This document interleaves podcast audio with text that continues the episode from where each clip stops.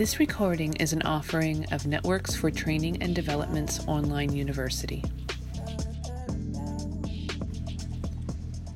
Hi, everyone. This is Rosa McAllister with Networks for Training and Development Incorporated, and we are here again for another Healing Circle call, something that we do the first Monday of every month at 8 p.m. Eastern Time. We started these Healing Circle calls a number of years ago um, actually, it started between myself and a few friends from actually around the world who were all at one point or another going through some major stresses and life changes. And all of us live alone, and all of us felt pretty alone. And it was our way of getting together just to breathe together, frankly, to remember that we had each other's back and that we weren't alone. And we did this just us for quite a while and then gradually started asking if it was okay if we let another friend know or another friend know about this. And the circle grew a little bit larger and a little bit larger. Um, and then it was about five or six years ago, I believe, that I brought it to the attention of people within networks and said, maybe this is something we should put out to the world and offer it to everyone to join in. And so we started doing these monthly healing circle calls through networks for training and development and making announcements about that and making it available to others, whoever wanted to join in anonymously. We don't know exactly who's in here, who's not, or who might be listening to it at a later date, because about four years ago, actually more than that, we started recording these and making them available as podcasts. So now these Healing Circle calls have become something that I look forward to every month. Sometimes I get to lead them, and sometimes other friends and practitioners that we know join in. Always with the idea that it's about 20 minutes long, and it's just a way for us to connect. Remind each other that although we might be feeling a little alone, we have each other's back, we're in each other's corner, we're holding each other tight and we're breathing together. Sometimes it's a meditation, sometimes it's a thought, sometimes it's a physical activity, but it's always wonderful. So here we are on July 5th, 2021, the day after Independence Day, or the 4th of July, as it's celebrated here in the United States. And I can't help but think of all that's going on in the world, all that's going on here in Hawaii, where I live, all that's going on around us as we're still battling COVID, also known as the coronavirus, a pandemic that seems to be getting a little bit better right now, but we're all holding our breath and hoping it doesn't flare up yet again. So, Independence Day or the 4th of July, is a national holiday here in the United States. Canada Day, for our friends and neighbors to the north, is something that's celebrated just a few days before the July 4th Independence Day, and it's a similar day of independence recognition. These are days of celebration, celebrating us, breaking away, striving for our freedoms, striving for our independence as countries and as people. In the United States, it's oftentimes celebrated with parades and fireworks and flag waving, all kinds of other things, picnics, barbecues, and days of celebration for family and friends, neighborhoods, and whole communities. I grew up outside of the Philadelphia area in the suburbs, and I remember July 4th so vividly because in my family it was a big deal. Not so much the patriotic big deal that it is for many people, but it was about the fireworks. My dad was a bit of a interesting, shall we say, person. He didn't follow the rules necessarily.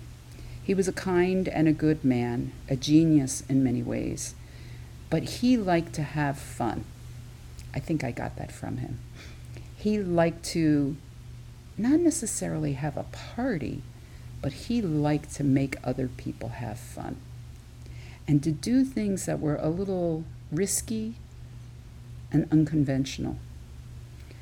So I remember distinctly the 4th of July every year when I was young, waking up, pulling on a red, white, and bluish outfit if I had something like that, running downstairs, and my father would have lined up for us on the dining room table a lunch bag, a brown lunch bag full of fireworks for each one of us six kids.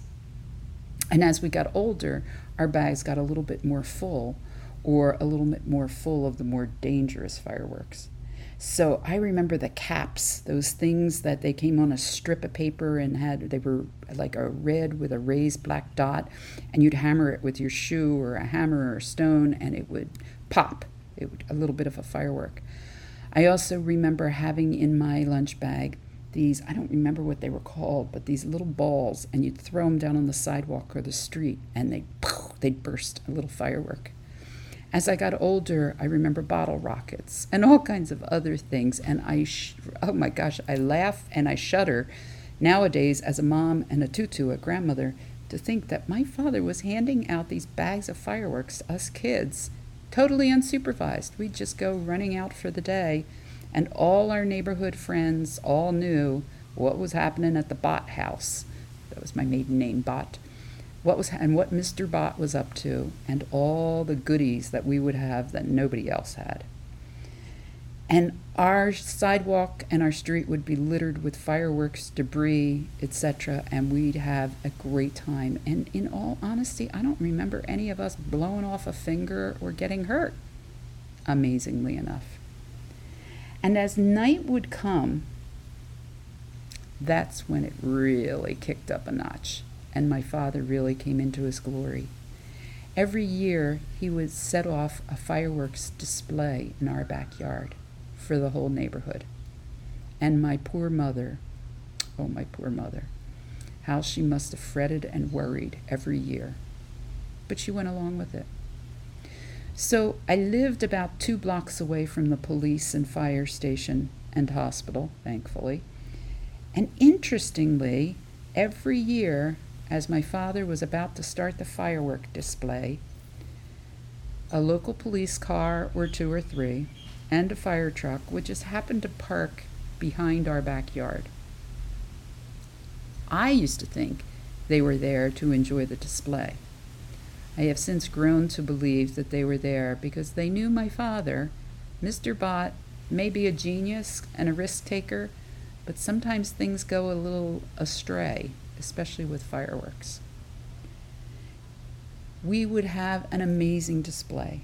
And of course, always the big finale with all kinds of things going off and the dogs barking and people probably shuddering, but also our backyard full of neighbors and fireworks and fun and excitement. And that's what I remember about my 4th of July. Now, again, many parades, many other big celebrations in different towns, a lot of veterans coming out proudly displaying their uniforms, etc.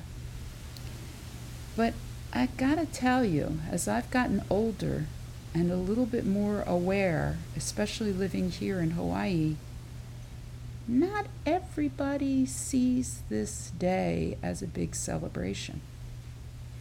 For some, the trauma of the fireworks that sells sends them into a tizzy. For many who have dogs who shudder and oh hide because of the fireworks, they don't particularly like it.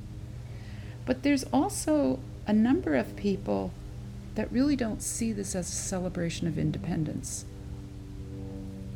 So, Native Hawaiians don't, as a whole, don't necessarily aren't necessarily thrilled with the whole becoming the 50th state in the United States. Don't get me wrong, some are very pleased about it and there are some very good parts to it, but they lost their kingdom of Hawaii. It was it's known as an overthrow. And as I've studied and learned more about the happenings of how this came about, this 50th state of the United States, it was kind of a bad business deal, is the way I would portray it. And leverage, and buying out, and locking a queen away so that she couldn't rile up the people to rise up against. Do you think they're really wanting to light off fireworks and wear the red, white, and blue proudly and fl- wave our flags? Uh, not so much. In fact, in the last couple of days, I've seen more trucks with the Hawaiian flag flying proudly and more homes with the Hawaiian flag flying proudly than I have the U.S. flag. Understandably. So, is it a day of celebration and independence? Hmm. I think it's about perspective. And what about other indigenous people? Native Americans? Do you think they're necessarily celebrating 4th of July as a day of independence? I'm guessing not so much, for similar reasons as to Hawaiians. And what about people who maybe came here not of a free will? But were brought to the United States as slaves, were indentured servants, or came here really without a real choice. Do you think they're necessarily celebrating this day of independence? Whose independence are we talking about? America is known for being a freedom fighter for being one who takes up the cause of others who are less than. And yet, our history is not sparkly clean, is it? Our history to our own people is not necessarily one that we talk frankly about. And it's become very popular now for others to be brought up who we did not learn about in history class in grade school and high school.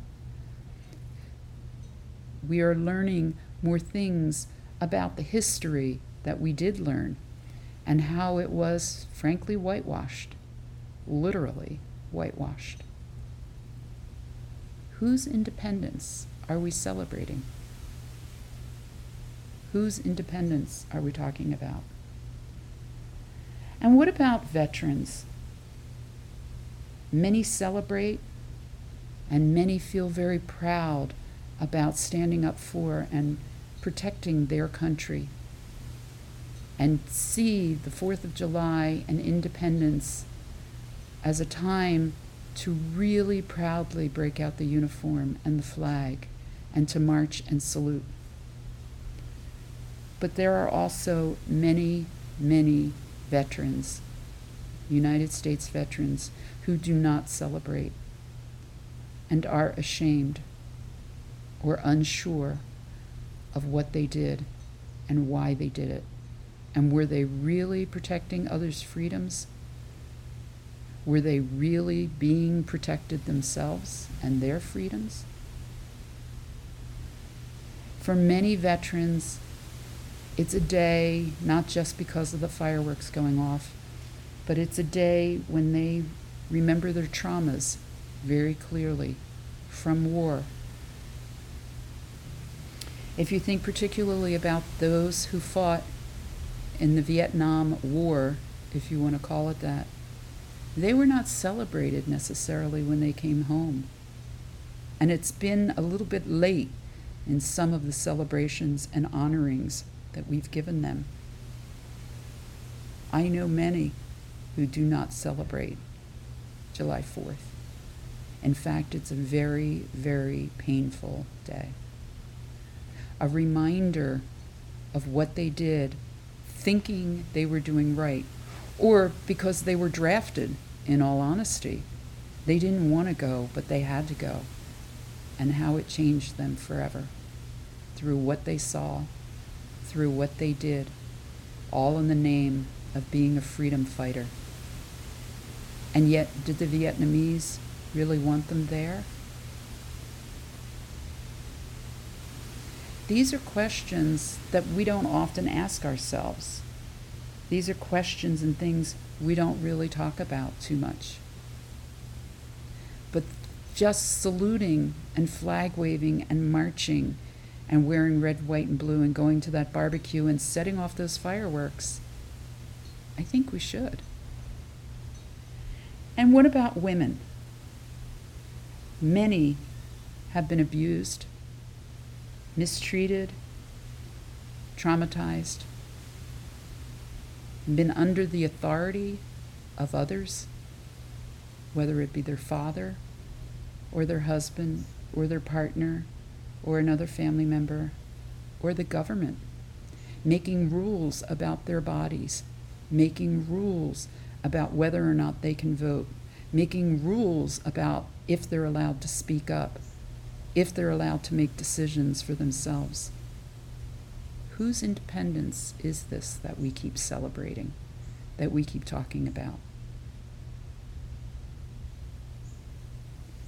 The reality is, there are many of us who question how much independence we really have. And isn't it more interdependence, the relying on one another, helping one another?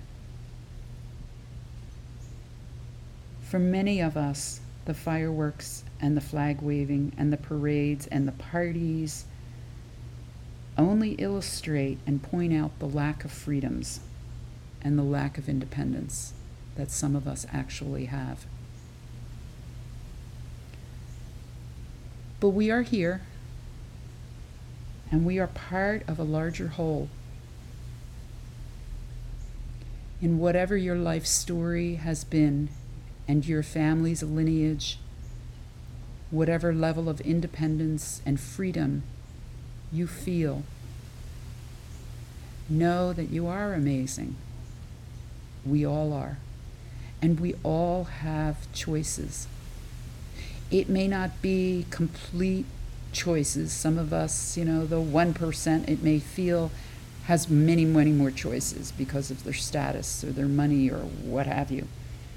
But the reality is, we all have choices. They may not be full and complete, but they are there.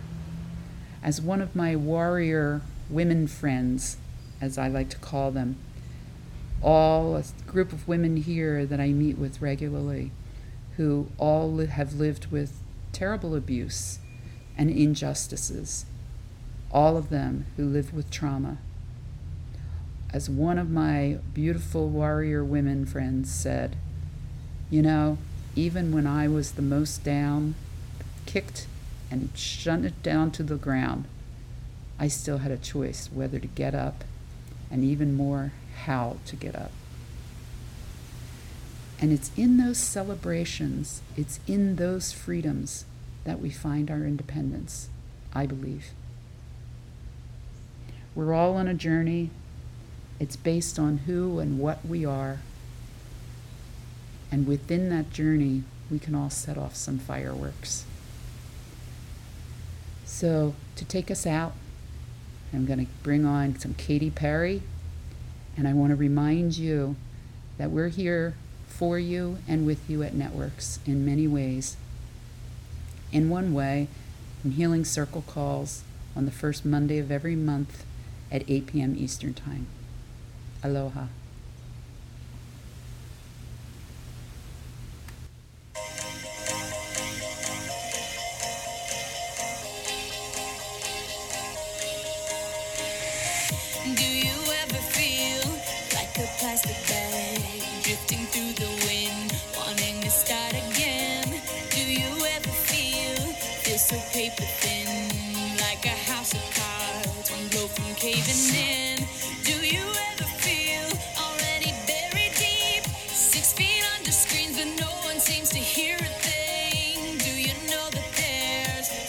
chance for you. Cause there's a spark in you. You just gotta ignite.